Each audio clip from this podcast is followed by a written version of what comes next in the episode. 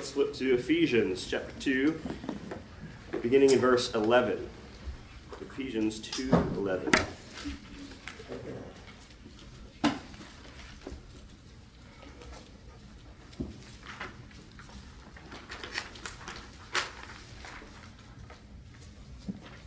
Ephesians 2:11 through the end of the chapter.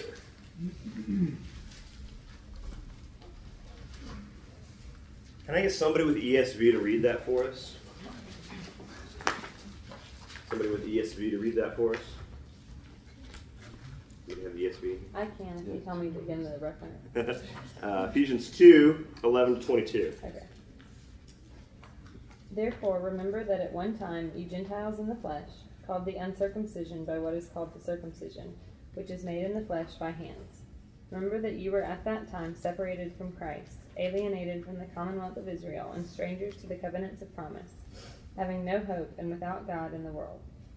But now in Christ Jesus, you who were once far off have been brought near by the blood of Christ. For he himself is our peace, who has made us both one and has broken down in his flesh the dividing wall of hostility by abolishing the law of commandments expressed in ordinances, that he might create in himself one new man in place of the two, so making peace, and might reconcile us both to God in one body through the cross, thereby killing the hostility. And he came and preached peace to you who were far off and peace to those who were near. For through him we both have access in one spirit to the Father. So then you are no longer strangers and aliens, but you are fellow citizens with the saints and members of the household of God, built on the foundation of the apostles and prophets, Christ Jesus himself being the cornerstone, in whom the whole structure, being joined together, grows into a holy temple in the Lord. In him you also are being built together into a dwelling place for God by the Spirit. Thank you. Um, I love love to travel, and to me, that uh, when I have opportunity to travel overseas, the the the flight is part of the journey, part of the adventure for me. Some people say they hate airports or they don't like the long flights, um, but I've I've gotten to the point where it's kind of fun, even though it's a small seat and I'm not a tall guy, so I I kind of fit okay. Uh, but if you're on a, a, long flight where you're traveling eight or ten hours, um, Lauren and I got to visit my sister and brother-in-law on the mission field in South Africa, and that's 16, 17, 18 hours, you know, in one seat. You know, it's not stops along the way, but you're just on this airplane. Um, it's, you know, your butt gets tired. Um, you hope you don't get one of those blood clots in your legs and die.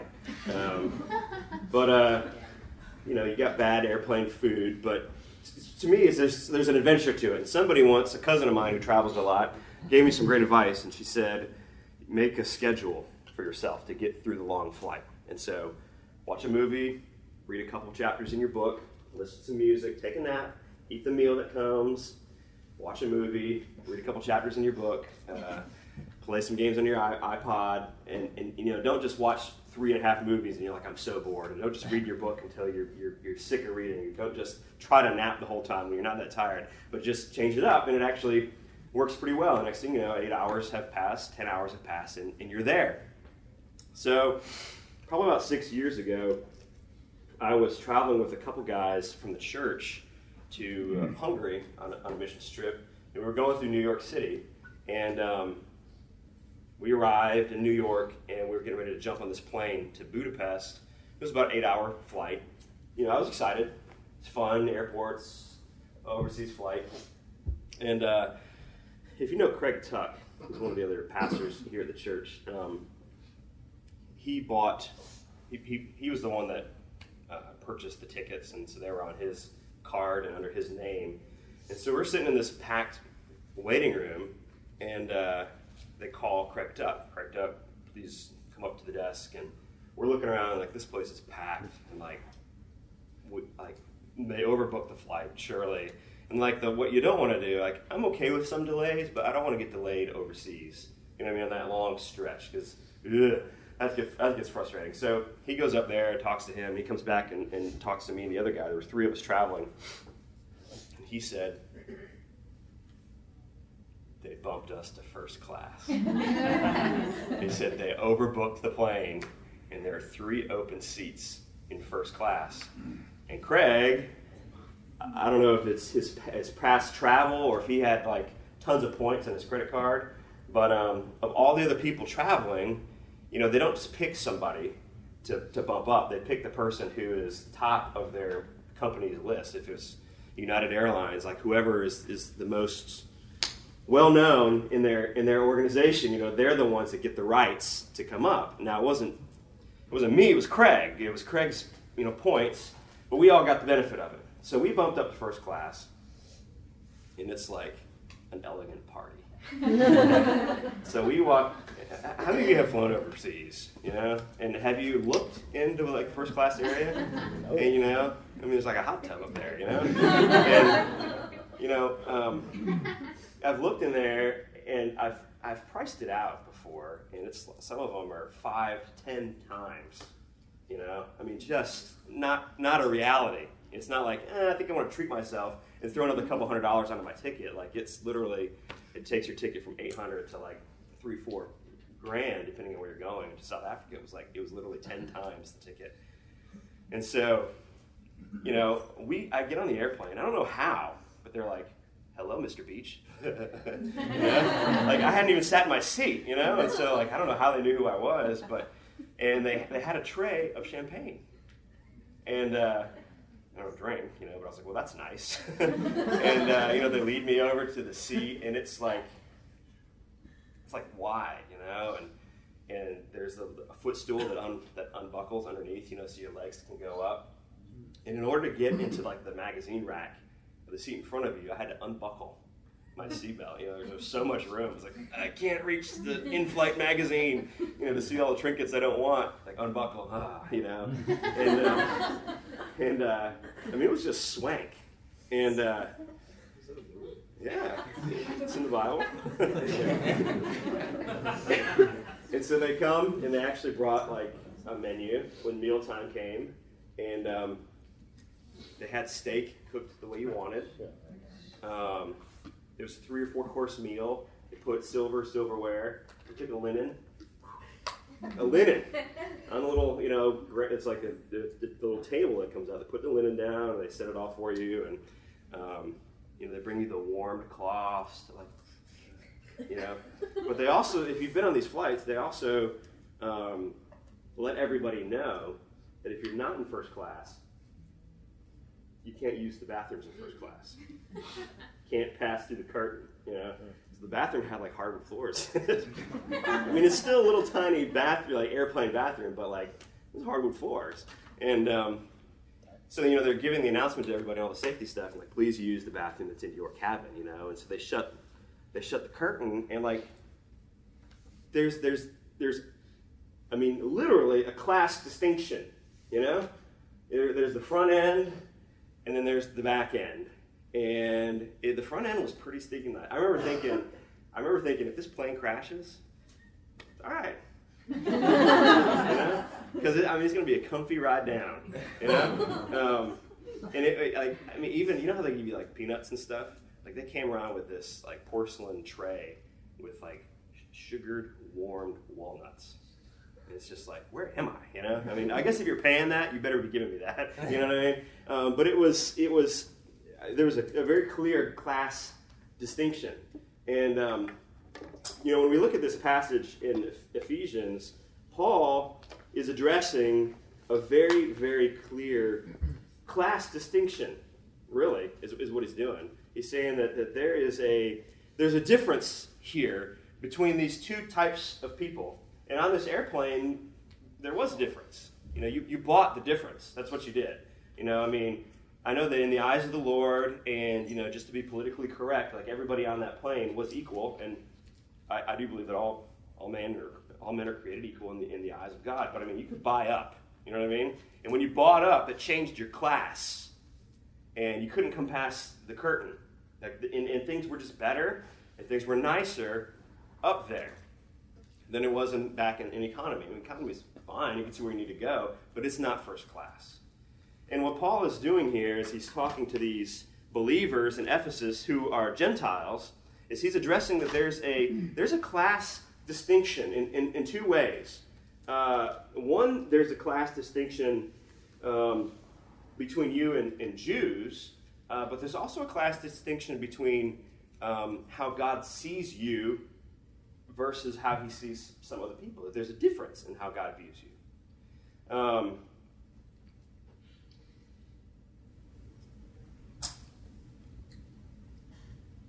all through the Old Testament, we see that God chose a certain group of people, and they were His. There was a difference between God's, God's people. And to God's people, He gave them blessing, He gave them provision, and He gave them the law. And the law said that if you love the Lord your God with all your heart, which it says, and then live in obedience, and then you follow this uh, sacrificial system because we, we're all fallen and we all sin, but to get restitution, you have to keep up with these, these sacrifices, then, then you're in good with God, really, is what it's saying. And, and that sounds, it sounds politically incorrect and it sounds a little unfair today, but that's the way that it was. That God said, This is my chosen people, that there, that there is a difference here. Now, the fallacy comes in because of the fall of man. Not the fallacy on God's part, but on man's part. And what man did with that class distinction is he took it from a place of, of joy and honor and blessing, of, of it's almost like, let me back up. They took it from a place of joy, honor, and blessing, and then they changed it really into racism. You know, is what was what happened. So instead of saying, look at look at how look at how good our God is to us, by, by, by bestowing this honor and this privilege on us. Who are we that God would do that to us? Instead, they took that and said, hey, look at us. We are God's chosen people. You know? So the difference is, you know, I didn't buy up into first class. You know? It wasn't even my points that got me into first class. It was somebody else's. It was Craig Tuck's. You know, so I had no real legitimate right to get past the curtain, but it was somebody else's status that got me into first class. And so my right response to that would have been like, whoa, this is awesome. This is a blessing. This is, this is a privilege, you know? And what Jews had done to this point is they had taken that blessing and that privilege and they had perverted it to the point of like stepping past the curtain, looking into coach and being like, Ugh. literally, you know, like disgust. And looking back and saying like, hey, we are the chosen ones. And you are the scum. That's what it was. You know, even in the temple in Jerusalem, there was a wall that Gentiles could not pass. Even Herod, he couldn't come past the wall because this was the Holy of Holies. And you know what? Mm-hmm. If you came in here, unclean. You know? I mean, I mean, imagine if somebody legitimately in their heart looked at you and were like, "You're unclean," as opposed to me. You know, we're, I'm clean. You know, I'm I'm the chosen one. I'm the holy one. I'm the first class one, and you're just back there with the cargo. Yeah? So there, there is this, this distinction as a result of the fall of man that, said, that took the, the, what was supposed to be the provision and the blessing, and they, and they changed it into straight up racism. So, that being said, we enter in verse 11, and it says, Therefore, referring to the, the previous verses that we talked about last week, which was all about grace, is by grace you have been saved, so that God could both show you grace and you could do good works in obedience. So therefore, because of those of the great work of grace that God has done, remember, this is the second word in verse 11, remember, you know, it's, let it sink into your heart and to your mind where you once were. That you once were in economy. You know, you once were not a part of this. You need to remember that. Therefore, remember that at one time, you, Gentiles in the flesh, called the uncircumcision by what is called the circumcision, which is made in the flesh by hands. Let me read you the textbook definition of circumcision. Um, circumcision was the removal of foreskin from the male sex organ. And it was a command by God to show his covenant to his people. It was, it was a physical, like identifiable act. Like it wasn't a like, hey, what club are you associated with? Like it was, it was clear, almost like a tattoo. like what, what gang you're part of. You know, it was, it was, it was, a, it was, a, it was a physical act. This is from the um, Nelson's Illustrated Bible Dictionary. He says it very well. Uh, circumcision, this action served as a sign of God's covenant, his covenant relationship with his people. It signified their responsibility to serve as the holy people whom God had called as his special servants in the midst of a pagan world. Circumcision of the Jewish male was required as a visible physical sign of the covenant between the Lord and his people. Any male not circumcised was to be separated from his people, Genesis 17 14. And they were to be regarded as a covenant breaker. So it wasn't a, hey, this is a good idea, like you should maybe do this one day. You're in or you're out. The Hebrew people came to take great pride in circumcision. In fact, it became a badge of their spiritual and their national superiority. See the racism slipping in? This practice fostered a spirit of exclusivism, exclusivism instead of missionary zeal to reach out to other nations as God intended. A daily prayer of the strict Jewish males was to thank God that he was neither a woman, a Samaritan, or a Gentile. Gentiles came to be regarded by the Jews as, quote, the uncircumcision, a term of disrespect, implying that non Jewish people were outside of the circle of God's love.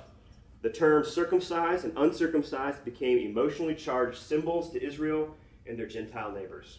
All right? So by calling somebody an uncircumcised man, that meant that you were not into, in God's chosen. You know? You're going to hell. And it's really what they were saying. There's us, the chosen first classers, and then you're in the back you're not. I mean, it's not a curtain. The door is shut and locked. You can't get up here.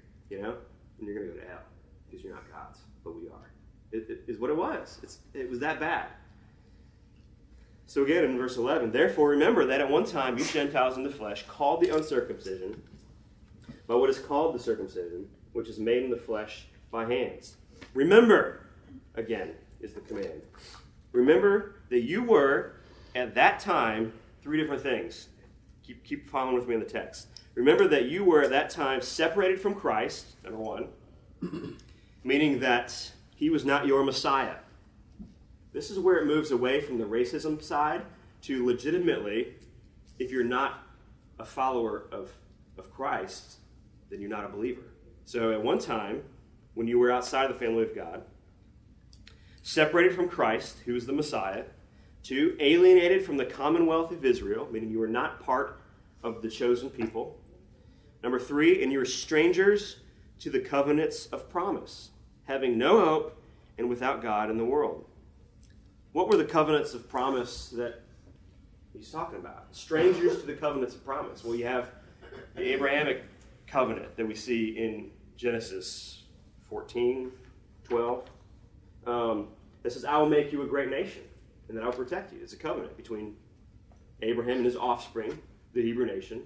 Um, you have the Mosaic covenant that says, follow my, follow my ways, and I will give you the, the promised land, and I will crumble your enemies if you stay in me. You have the Davidic covenant, King David, king of the Jews. Um, I will make your throne last forever. These were all to God's people. You know, they were to the Jews. these covenants were between God's people and, and God Himself. So at one time, he's saying, verse 12, remember that you were at one time separated from that, from Christ, alienated from the people of Israel, and strangers to the covenant of all of these promises that God himself, not a God, not one of the gods of the many pagan gods, but, but God, the God, you were separated from that. You had no part in that. You were not part of the family. Verse 13, it says, But now, which is a great uh, turning point. You know, you were, you were this, but now. But now in Christ Jesus, you who once were far off have been brought near. How? By the blood of Christ.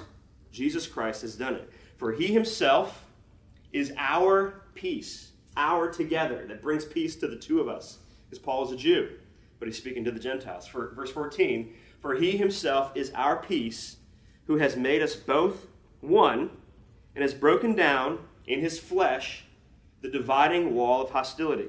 Verse, verse 15. By abolishing the law of commandments and ordinances, that he might create in himself one new man in place of the two, so making peace. Once again, the law that was written in the Old Testament says that you love the Lord your God with all your heart, that it has to be a heart issue first. That's why the Pharisees were doing the stuff, but they were disobeying the law because their heart wasn't in it. Love the Lord your God with all your heart, obey the commandments, and follow the sacrificial system because we're all imperfect we all fall. We all sin. And when you do, to make restitution, to make yourself right with God, you go through these steps of offering the sacrifices here, monthly, here, whenever you sin in these certain ways, here yearly, here corporately for the whole nation. You had the whole priests and you had this whole thing going on. But when Jesus Christ came into the picture, he was the final sacrifice. In Romans chapter 10, verse uh, 4, it says that Christ is the end of the law of righteousness for everyone who believes. So it brought an end to this demand for the sacrificial system. So when Jesus Christ came, as it says in verse 15, by abolishing the law of the commandments and the ordinances, that he might create in himself one new man in place of the two. That there were two statuses, that there were two classes God's chosen people and outside. And people took that and perverted it into racism and literally made dividing walls, even though that wasn't God's intended plan. But he said, because what Christ has done, he's done away with the sacrificial system, and once for all, he has put his sacrifice down with Jesus Christ on the cross. And for those who believe, Romans 10:4, the law of righteousness has come to an end. And he's taken the two different classes and said that you can be one in God's eyes. This series of, of verses here um, it goes to like the, the furthest extent explaining how there is no division now in God's eyes between those who are Jews and those who are Gentiles, because those that are now becoming the commonwealth of Israel are those that are believing in the work of Jesus Christ on the cross. That there doesn't need to be this dividing wall any, anymore, that you can become one. Let me read these these verses again to see the it's like 12 points that he gives of, of drawing people together. He says, Now, in Christ Jesus, you, you, Gentile, once were far off and you've been brought near by the blood of Christ. Verse 14. For he, Christ himself, is our peace, who has made us both one, speaking that he has offered the sacrifice both for the Jew and for the Gentile. And he has broken down in his flesh the dividing wall of hostility. And this is actually a reference to the dividing wall in, in the temple. Like there was literally a wall, and you can't pass it if you're a Gentile. And he made it null. This does not apply anymore. That if you put your faith and trust in Jesus Christ, you can become the, you can come before the throne of God because you now have a mediator, Jesus Christ, whether you're Jew or whether you're Gentile. By abolishing the law of the commandments, verse 15, and ordinances, that he might create in himself, in Christ, one new man in place of the two, so making peace. And he might reconcile us both to God in one body through, through the cross, thereby killing the hostility. Verse 17, and he came, Jesus Christ, he came and he preached peace to you who were far off, Gentiles, and peace to those who were near, the Jews. Verse 18, for through him we both have access in one spirit the Holy Spirit, to the Father. So then, you are no longer strangers and aliens, but you are fellow citizens with the saints and members of the household of God. I wrote out here the different things that Christ has done on the cross that has brought us near. Sometimes it's good just to look at, you know? So I want to write these down. In verse 13, it says that he has brought us near. In verse 14, it says that he is the peace giver. In verse 14, that he is the unifier. In verse uh, 14, it says he's the wall breaker. In verse 15, that he is the law destroyer. In verse 15, he is a new man creator. In verse 15, he is a peacemaker. In verse 16, he is a reconciler. In verse 16, he is a hostility killer.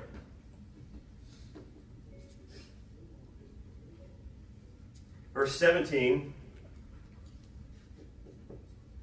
he's a peace preacher.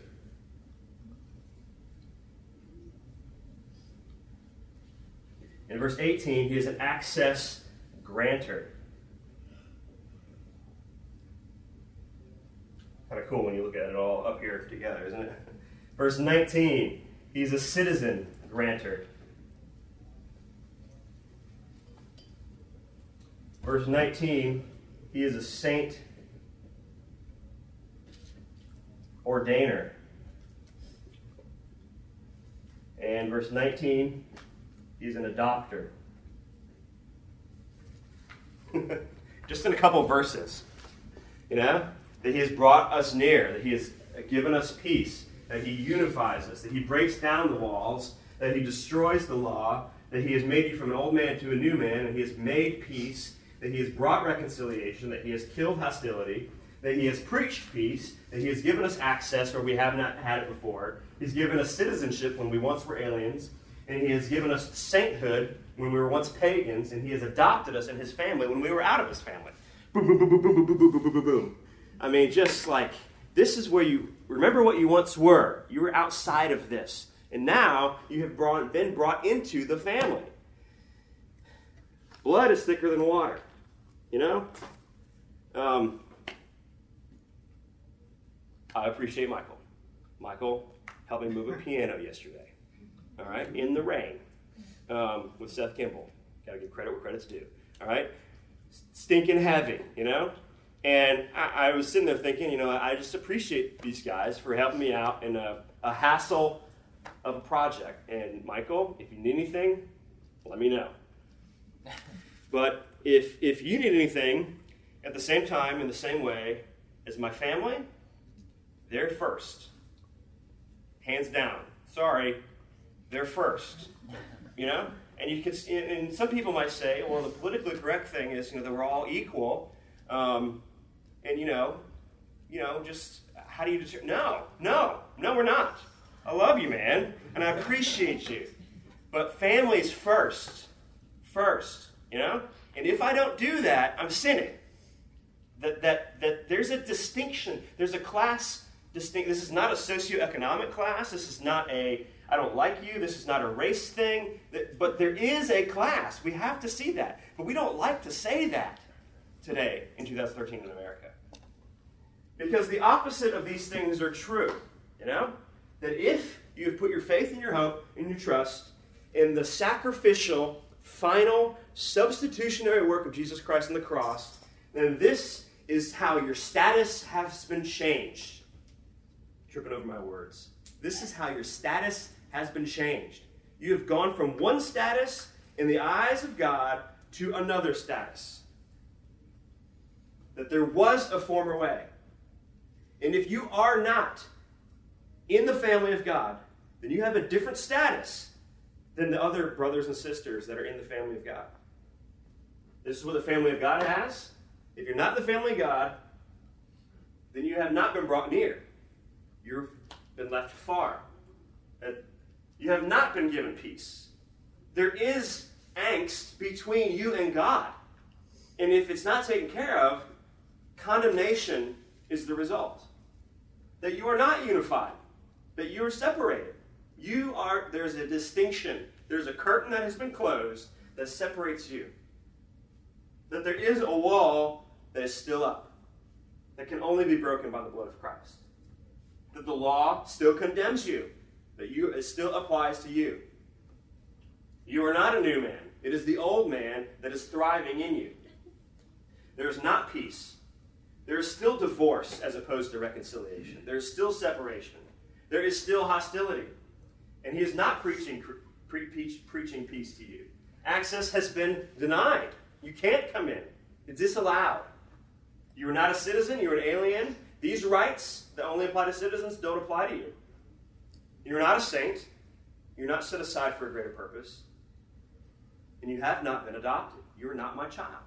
You are not part of my family.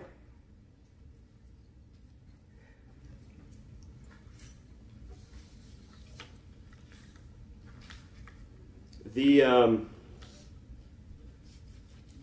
when we recognize both where we have come from, our former status as believers, and at the same time fully embrace the new status that we have as children of God.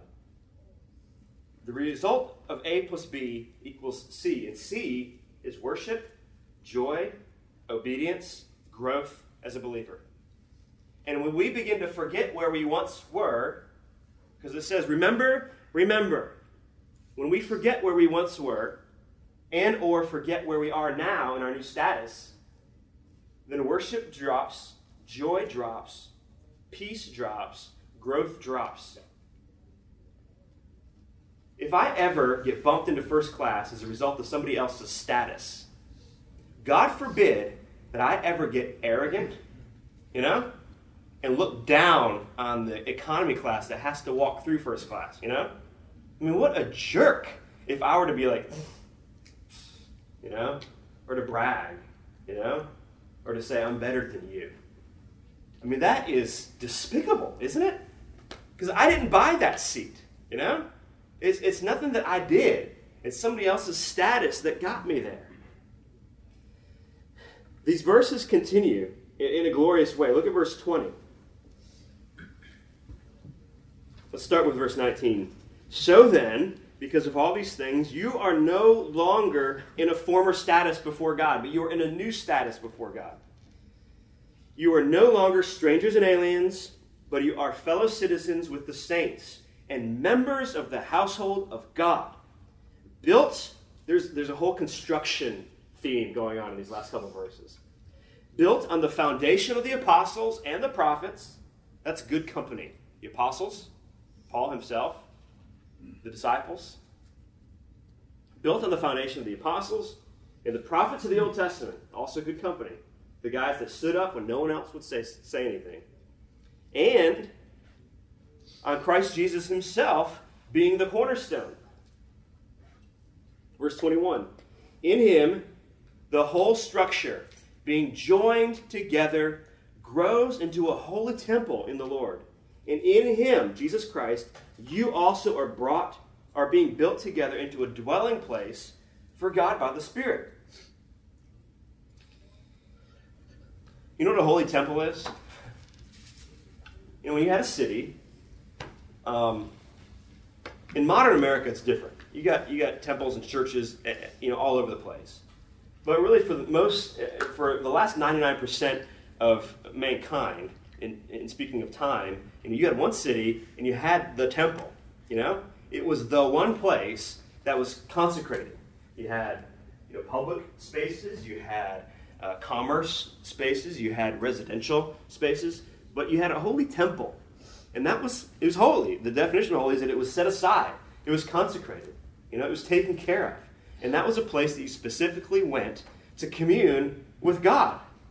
And these verses are saying that because of the unity of Christ, that we corporately, as a group of brothers and sisters in Christ, whether Jews or Gentiles, are being brought together in the context of all those who pursue Jesus Christ. And included in that are the apostles and the prophets, and Jesus Christ himself is the cornerstone. And we are being built together into a holy temple where God resides. You know? That corporately, when we come together as a body here, the Holy Spirit is here in a greater way than when we're, when we're by ourselves. But even personally and individually, we become a temple of the Holy Spirit. That we, because we've been brought near as a result of the work of Christ, the Holy Spirit dwells within us. So, as Paul is speaking to the Ephesians, he is he's, he's speaking both to them in, in, a, in a personal way you need to recognize where you once were. At the same time, you need to recognize where you now are so that you can be built into this holy temple. That we don't need to have dissension amongst the brothers and sisters. That we need to have a community that is on the same page because we all once were, but now are. That there is a, a, a there is a strength in the building together of this holy temple that cannot be replicated either by you alone or people outside the body of Christ because it's a, it's a total status change.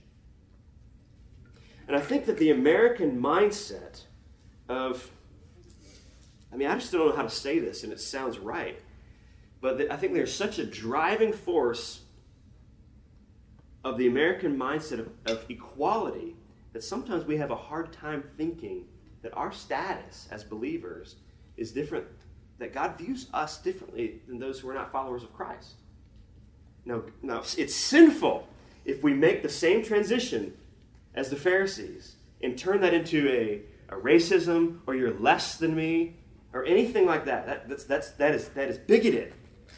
But for us to actually recognize and say, there, there, is, there is more where I am in the status of a child of God than those who are outside. And who am I but a humble servant who has been now been brought near all of these things? And ought that to motivate us to, to, to share that and to, to show that so that others might be brought in. Not look down, but say, This is available to you. Romans 10 13. Whoever calls on the name of the Lord shall be saved. Whoever calls in the name of the Lord can have their status changed. Whoever calls in the name of the Lord can be brought from outside of the family into the family.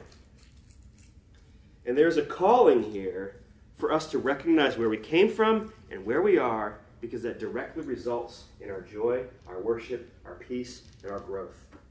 And I think as believers, living in the everyday, we just need to be reminded. Like, in some ways, we know this, you know? But we need to keep going back to this because that is where growth and joy happens. Keep going back to the truths that we know and remember, remember, remember, remember. Remember is a theme all through the Old and the New Testament because we have a tendency to forget even when we know all the facts. But also corporately, as a group of believers, y'all, we need this. We need the body. And I'm saying this in an appropriate way. The body needs you. You know, this church and even this group, you have something to offer because you're a part of this. You know, you're not just a name on the roll, you participate. The body is not just about, you know, hey, you need other people when you get tired to encourage you. You need to be that encourager to others who get tired. You know? That this, this it goes both ways, how this temple works, it's how this body works that it's talking about here. That we need this. And I think that so often we, as Christians in 2013, I think sometimes view church as you go to the worship service and then anything else is a bonus. You know, I'm going to do the best I can, but anything else is a bonus. And I think that's I think that's wrong. You know, I think that there has there's got to be community and investment on your part individually in this corporately. And I'm not saying like you have to be a part of this class, but I think that we need to be together. You need to be a part of, of a community group. That we need to be doing more than just Bible studies together. We need to be laughing together. And that happens outside of this building, you know? We, we should be in groups hanging out. I'm not talking about being a big exclusive you know, that's exactly what the Pharisees did, is the dividing wall. That's not what we're doing here. But we need each other as a body of Christ. And we need to remember where we were and where we are now. Be encouraged. Father, I thank you for what Christ has done for us um, when all these points on the board. And Father, may we remember where we once were. And, and may we May we look in awe and joy at where we now are for those of us that have put our hope and faith in Jesus Christ. Father, I do believe that I'd be foolish to think that everybody in this room has put their faith and trust in Jesus. And if there's anybody in here who, who hasn't or is confused by all this, Father, I pray that by your Holy Spirit, you would open up their heart and their mind to what faith is Father, we thank you and we love you in Jesus' name.